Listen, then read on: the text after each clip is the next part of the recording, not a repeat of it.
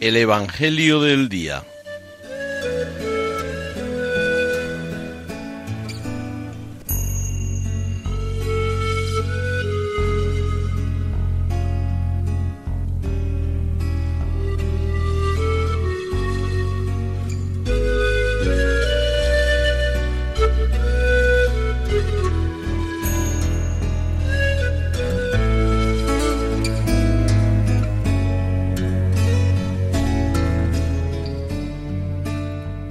Del Evangelio según San Mateo.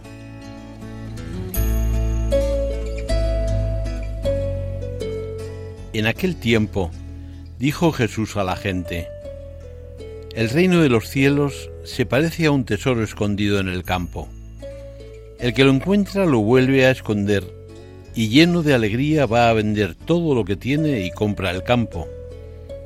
El reino de los cielos se parece también a un comerciante de perlas finas que al encontrar una de gran valor se va a vender todo lo que tiene y la compra. El reino de los cielos se parece también a la red que echan en el mar y recoge toda clase de peces.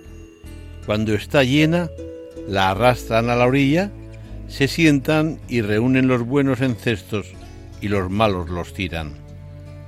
Lo mismo sucederá al final de los tiempos Saldrán los ángeles, separarán a los malos de los buenos y los echarán al horno de fuego. Allí será el llanto y el rechinar de dientes. ¿Habéis entendido todo esto? Ellos le responden, sí. Él les dijo, pues bien, un escriba que se ha hecho discípulo del reino de los cielos es como un padre de familia que va sacando de su tesoro lo nuevo y lo antiguo.